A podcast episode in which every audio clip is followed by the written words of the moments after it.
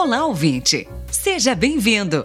Está começando mais um episódio do PAMITê, o podcast do Instituto Maria da Penha.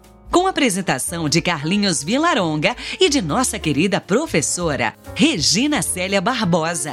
Olá, mariposos e mariposas, sejam bem-vindos a mais um episódio do PAMITê, o podcast do Instituto Maria da Penha. Eu sou Carlinhos Vilaronga, voluntário do Instituto Maria da Penha aqui no Japão falando com você da província de Shizuoka, pertinho do Monte Fuji. Ouvinte, este episódio ele faz parte de uma série relacionada a uma webconferência que foi promovida pelo Instituto Maria da Penha nos dias 12 e 13 de novembro de 2020. Essa conferência ela teve como tema os desafios para a equidade de gênero na ciência durante a pandemia. O evento ele foi organizado pela Giovana Machado, que é diretora do Centro de Tecnologias Estratégicas do Nordeste, e pela Regina Célia Barbosa, cofundadora e vice-presidente do Instituto Maria da Penha. No episódio 31 do PAMITê, nós ouvimos a doutora Célia Machado Roncone, e no episódio 33 nós ouvimos a doutora Constância Flávia Junqueira Aires Lopes. Neste episódio nós ouviremos a doutora Mércia Liane de Oliveira. Se você ainda não ouviu os episódios anteriores, eu incentivo você a pausar este episódio e voltar e ouvir os dois episódios anteriores, o episódio 31 e o episódio 33. Se você já ouviu os primeiros episódios da série, meu convite para você é de que você ajuste aí direitinho o volume do dispositivo de reprodução que você vai usar e que você desfrute do conteúdo.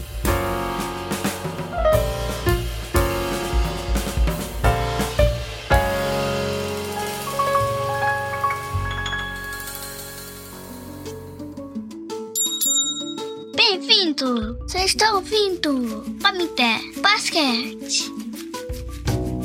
E temos também a doutora Messia, Messia Liane de, Oliveira, ela possui graduação em bacharelado em Física pela Universidade Federal de Pernambuco, mestrado em Tecnologias Energéticas Nucleares pela Universidade Federal uh, e doutorado em Tecnologia Nuclear pela Universidade de São Paulo.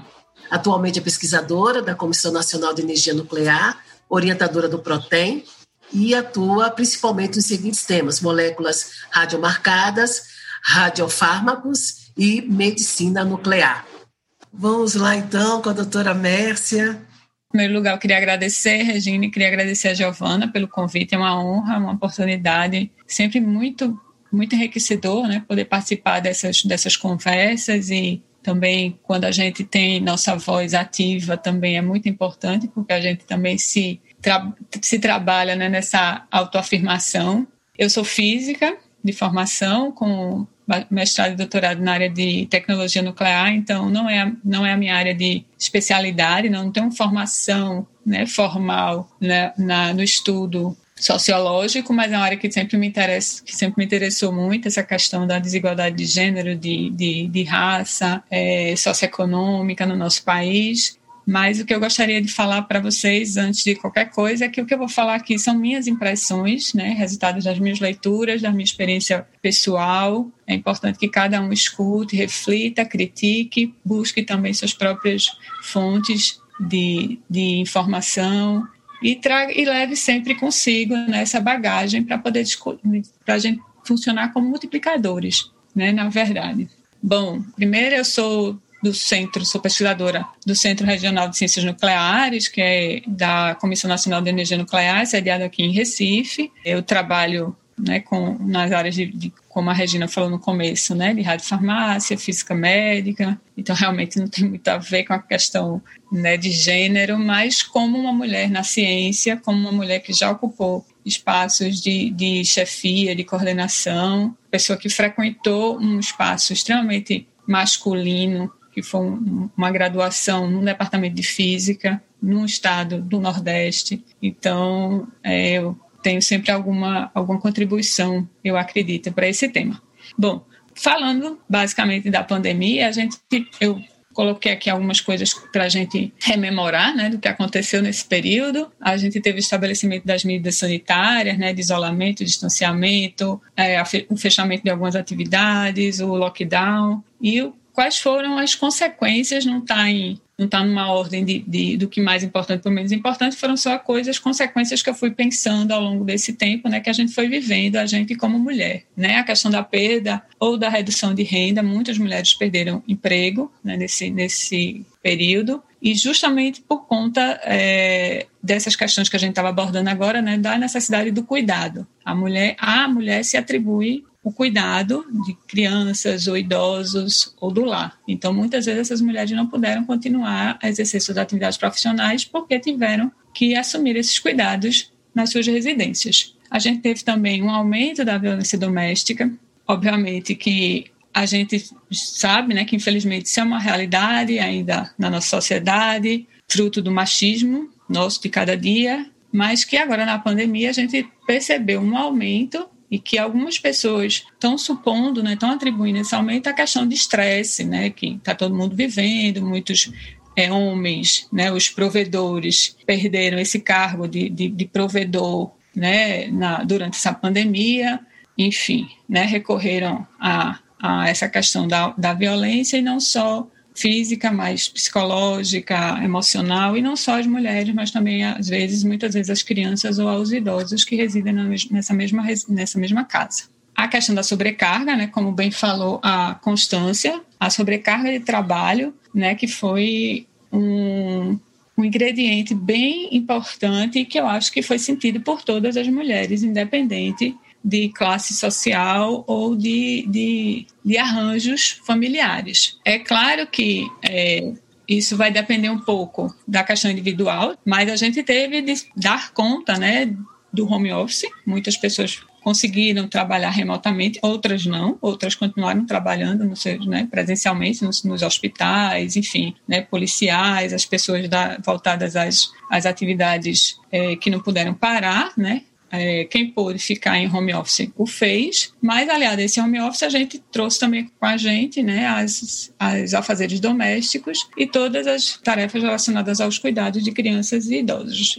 Bom, e antes da pandemia, como era? Nessa né, questão dos afazeres domésticos. Essa foi uma tese defendida na UFMG em 2018 e e já apontava que as mulheres eram responsáveis naquela época por 85% dos afazeres domésticos e que isso era equivalente a 10% do PIB nacional. Isso é aquela questão também que a Constância falou, né, da invisibilidade dessas mulheres. A gente está desenvolvendo um papel muito importante para a sociedade, que se fosse que é, se a gente fizesse uma equivalência em dinheiro, isso daria 10% do PIB nacional, mas que em momento nenhum é valorizado. É um trabalho realmente invisível e é um trabalho que ele serve de base para a estrutura capitalista que a gente montou, né, que, quer dizer, que foi montada no nosso país. Né? Os homens eles saem para trabalhar e têm o benefício de, de terem as esposas ou, enfim, né, as companheiras em casa, que vão cuidar dos seus filhos, que vão cuidar da sua casa, que vão é, fazer suas refeições, cuidar da sua alimentação. E isso para o empregador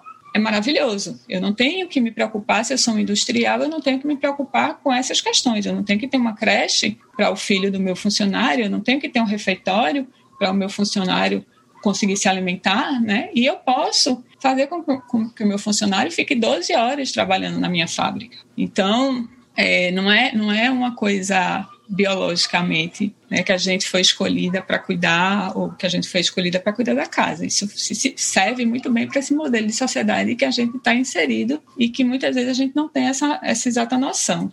E aí, obviamente, esse, é, a, essa tese que foi definida na FMG, ela também aponta né, que essas horas de trabalhos domésticos elas variam conforme o ciclo de vida da mulher, se ela é casada, se ela não é casada, se tem filhos, a quantidade de filhos, né, que são os fatores individuais, e também com relação às questões socioeconômicas. A gente sabe que as mulheres negras, as mulheres pretas, elas têm mais horas de, de trabalho doméstico né? Porque, em, geral, são pessoas de nível socioeconômico inferior às das às mulheres brancas. Quando se tem um nível socioeconômico superior, você consegue, em geral, terceirizar esses cuidados. Então, você tem uma babá, você tem uma funcionária, você tem um, um cuidador de idoso, ou então você também recorre à, à questão de, de ter eletrodomésticos, né, máquina de lavar roupa, máquina de lavar louça, que isso tudo acaba diminuindo um pouco do, do tempo que você necessitaria né, para organizar o seu lar. Bom, e aí na pandemia? Na pandemia, assim como a, a Célia falou, né, eu também queria trazer aqui o trabalho, o levantamento do Parenting Science, que foi justamente é, para mostrar né, como é que a, a, produtividade acadêmica ela mudou durante a pandemia. É basicamente o que, o que a Célia já falou, só que aqui com gráficos, né? E a gente eles fizeram, como a Célia também pontuou, né? O, a observação por gênero e também por raça. E aí a gente vê que, mais uma vez, né? Além de sermos um país machista, ainda somos um país onde há muita desigualdade racial. Então, as mulheres pretas foram as mais é, impactadas. Aqui, em relação ao cumprimento de prazos, a gente vê mais uma vez também que os homens sem filhos, eles conseguiram, eles disseram né, que conseguiram quase 85% cumprir os prazos dos homens que foram entrevistados, ao passo de que mulheres sem filhos, 80% disseram que conseguiram cumprir os prazos. Quando a gente vê mulheres com filhos, esse número já cai para 66%. Se a gente olhar mulheres é, negras, a gente vai ter que 71% das mulheres negras disseram que conseguiam é, cumprir esses prazos.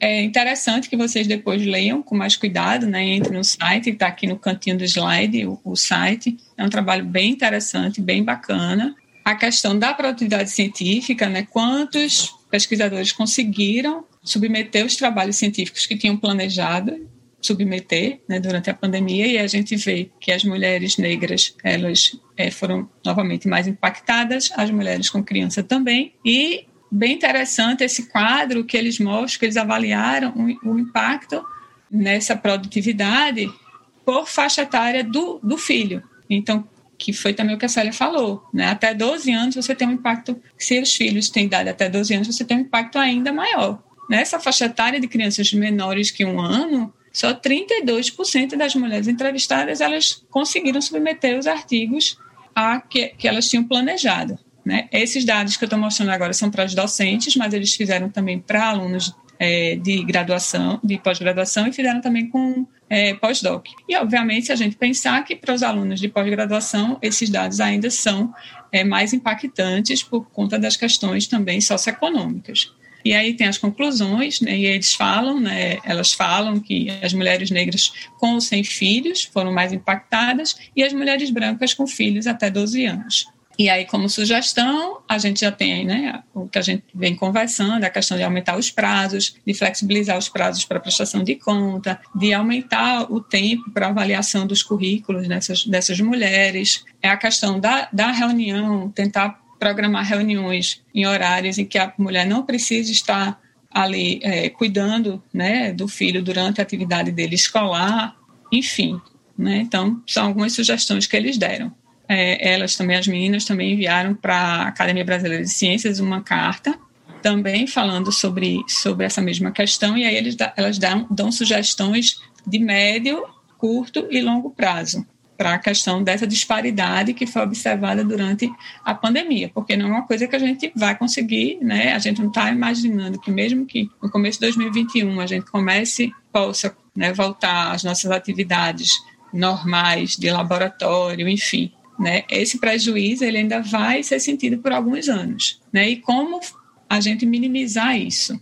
E aí elas dão algumas sugestões algumas sugestões bem interessantes, até para questões que vão muito além da questão da pandemia, como, por exemplo, ter ambientes nos trabalhos que, que você possa levar seus filhos, porque muitas vezes você deixa de ir para o seu trabalho porque você não tem com quem deixar aquela criança. Então, assim, é bem interessante esse trabalho que o grupo do Parenting Science tem feito. Eles foram bem militantes nessa causa aí da licença maternidade remunerada para as alunas de pós-graduação e agora estão militando também nessa questão de você conseguir colocar no seu currículo a questão do nascimento dos, dos seus filhos, né? Que para as pessoas entenderem que, o porquê que você tem um, teve aquela diminuição ali na sua produtividade. Bom, eu achei também um outro trabalho que não é, é de um grupo dos Estados Unidos e na verdade eles observaram o impacto da Covid no, na produção acadêmica dos cientistas, mas eles avaliaram também outros aspectos que eu achei bem interessante, né, para a gente né, mais uma confirmação de que esse impacto ele não foi sentido de uma forma homogênea em toda a comunidade científica. Ele, esse trabalho reforça que as mulheres foram as, as mais impactadas, principalmente as mulheres com filhos pequenos, e também algumas áreas né, que é alguma coisa também que a gente há de pensar também na hora de, de pensar nas políticas que a gente vai precisar que sejam tomadas, né? Porque algumas áreas foram mais impactadas do que outras. E aqui ele fala, por exemplo, das áreas de biologia, de, de biologia molecular, biologia celular, áreas mais voltadas à parte é que você tem uma necessidade de laboratório ou áreas que você tem necessidade de fazer é, pesquisas em campo, de fazer viagens, de tratar com as pessoas diretamente, né? Todas essas áreas foram mais impactadas. Bom, e aí com tudo isso que eu acho, né, que baseado nessas, nessa, nessa conversa que a gente está tendo e nesses trabalhos que também eu tive acesso essa semana, né, que a gente pode pensar em algumas ações a curto prazo, mais uma vez, né, flexibilização de prazos, estimular editais de fomentos específicos, né, não só para a questão de gênero, mas também para a questão de raça e também para a questão de algumas áreas, que algumas áreas sentiram mais do que outras áreas. Né? Então, isso também precisa ser levado em consideração para o bem da, do desenvolvimento científico do país. Por exemplo, também refletir o, quão, o peso que se pode, pode se dar ao ano de 2020 numa avaliação de produtividade de uma pesquisadora, por exemplo, quando ela está concorrendo a uma bolsa de produtividade do CNPq, por exemplo, a questão da criação de redes de apoio. E aí entra uma relação, uma situação polêmica, né, que é a questão das creches e das escolas, que a gente sabe que foram tiveram suas atividades suspensas por uma questão sanitária, né, numa necessidade realmente de preservar essas crianças, mas que, por outro lado, a gente viu a flexibilização e a reabertura de algumas outras atividades que talvez não fossem, no meu ponto de vista, né, tão importantes de serem reabertas. Talvez se a gente tivesse priorizado a educação, e não só a, a educação é, no sentido da instrução da criança, né, de, de, de voltar à atividade na escola, não só para a criança ter aquele conteúdo programático que ela deveria receber aquele ano, mas também como um suporte para essas famílias, para essa mulher que está sendo bastante impactada em cada, porque está é, tá acumulando várias tarefas ao mesmo tempo. E também para as questões emocionais das crianças, assim como dos, das suas mães. Né? Que a gente também sabe que houve um prejuízo muito grande nas questões emocionais de crianças e mães durante a pandemia. E eu acho que duas palavras que resumem muito isso, né, dessas ações a curto prazo, são flexibilização e empatia. A gente tem que olhar com um olhar diferenciado para essas mulheres. Né? Não é, mais uma vez, não é vitimização, não é querer benefícios ou querer facilitações. É uma coisa que aconteceu e, como sociedade, a gente precisa ter um olhar diferente para essas pessoas, para essas mulheres. A longo prazo, é engraçado porque muitas mulheres, elas não compreendem que essas ações que a gente tem de conversar, de falar, né, é uma ação política, mas é uma ação política, né? E a gente tem que assumir isso. Nós somos seres políticos e como nós como principais interessadas para o bem da nossa sociedade, a gente precisa cada vez mais desempenhar essa ação política. Conversar, falar, né? buscar os fóruns que a gente tem acesso para levar esse tipo de conversa ao maior número de pessoas que a gente pode ter. E assim a gente ter a conscientização das pessoas. E uma coisa que é muito importante é a gente, que é uma coisa que Giovana sempre fala no Jovem Cientista, né? Que é dizer para as meninas que elas podem, elas podem sim, elas podem ser cientistas, elas podem trabalhar na área de matemática, elas podem trabalhar na área de física, que é o empoderamento. A gente precisa empoderar essas meninas para as escolhas da vida delas, né? E buscando, quem sabe, um dia, né, a famosa e a tão sonhada igualdade de gêneros. Eu acho que era mais ou menos essas ideias que eu queria colocar, muito do que já foi colocado antes pelas, pelas minhas antecessoras, acho que foi legal porque deu um, um, arremate né, no que já vinha sido discutido. Muito, mais uma vez, muito obrigada pelo convite e pela oportunidade. Fantástico, fantástico, Messia. Muito bom. E é interessante, realmente, você consegue, conseguiu sistematizar não é, as falas e foi muito interessante. Eu tô, estou com vontade de, se você permitir, é, divulgar né, o site aqui para as minhas colegas também, professoras, porque é interessante como parecia até que, que elas que tinham respondido a, pesquisa, porque é isso que a gente lê aqui no WhatsApp ou no Instagram, ou elas ligam, ah, eu preciso desabafar, e era exatamente isso, né? Como convergiu, né, esse, essa doxa que, que eu tenho, que eu estou vivenciando com os meus colegas, e essa sistematização aqui que foi apresentada. Eu participo de um grupo de mulheres na área nuclear e deve ter cerca de 100 mulheres no, no grupo do WhatsApp. E de vez em quando a gente fica conversando, né? Como tá difícil, como. E são exatamente as mesmas queixas. Né? A gente está tomando conta de casa, a gente está tomando conta da criança, a gente continua trabalhando, e continua trabalhando, a gente tem um volume de trabalho que às vezes até parece maior. Como a Célia falou, né? ela não tem mais o tempo do trânsito. Então, o tempo que era do trânsito agora é de mais trabalho, porque a ideia é que a gente, tá, a gente ganhou tempo com essa questão da pandemia. Então, se a gente ganhou tempo, a gente pode ter um, mais atribuição, né? Então, é, tá, tá bem, tá, tá bem complicado, assim. Acho que tá, estamos todas muito sobrecarregadas, muito sobrecarregadas. Eu acho que um ponto importante também quando a gente fala em prazos, né? É, aumentar os prazos e a gente sente a necessidade disso, e ao, e ao, mesmo tempo, o que a gente vê é uma diminuição cada vez maior, principalmente na pandemia, porque as pessoas acham que a gente está 24 horas disponível, o tempo inteiro disponível, né? É, enfim, é, é, é que, o que me faz assim ver que parece que são coisas que, que, estão indo em lados opostos, ao mesmo tempo que é importante isso, o, o que está acontecendo é o contrário, né? E aí eu fico me questionando de que forma a gente pode conscientizar as pessoas, né? Que o fato de, de, de prolongar o, esses prazos é, não quer dizer que você tenha que estar 24 horas ali, a pessoa está constantemente. Eu vejo, assim, às vezes, uh, coisas de trabalho e, e, não importa se é sábado, se é domingo, se é segunda, enfim, é uma carreira que a gente sabe que ela, que ela exige isso muito de você. Mas muitas vezes eu acho que cabe também colocar né, limites, porque com essa pandemia isso ficou, para mim, ficou assim, bem mais agressivo, né? É, principalmente porque eu vivo num meio muito, muito masculino e talvez uh, e, e, como para eles aquilo é algo normal é como se a gente não tivesse também outras coisas né? Que já foi abordado aqui muito bem abordado inclusive né? Das outras atividades que a gente exerce além da ciência né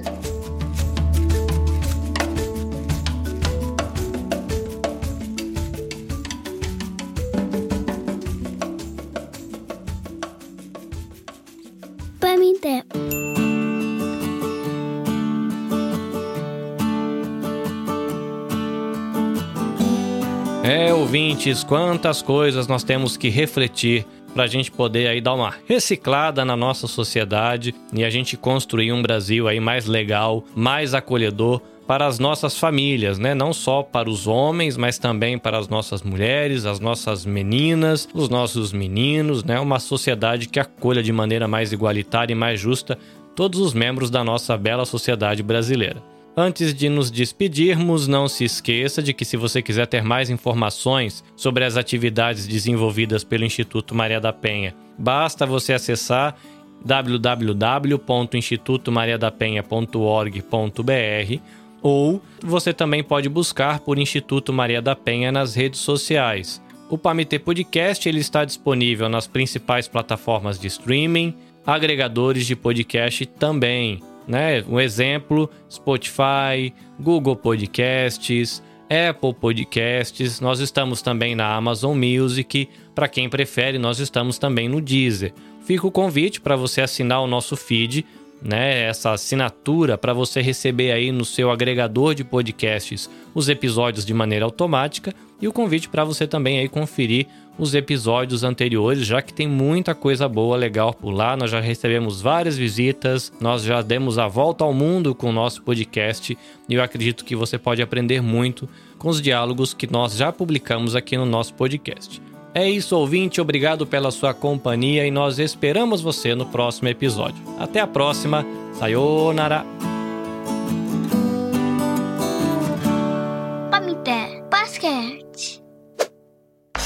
Este episódio foi editado pelo Nabecast. Saiba mais em www.nabecast.jp. Nabecast, conectando pessoas, desenvolvendo amizades, construindo parcerias e compartilhando vida através de podcasts.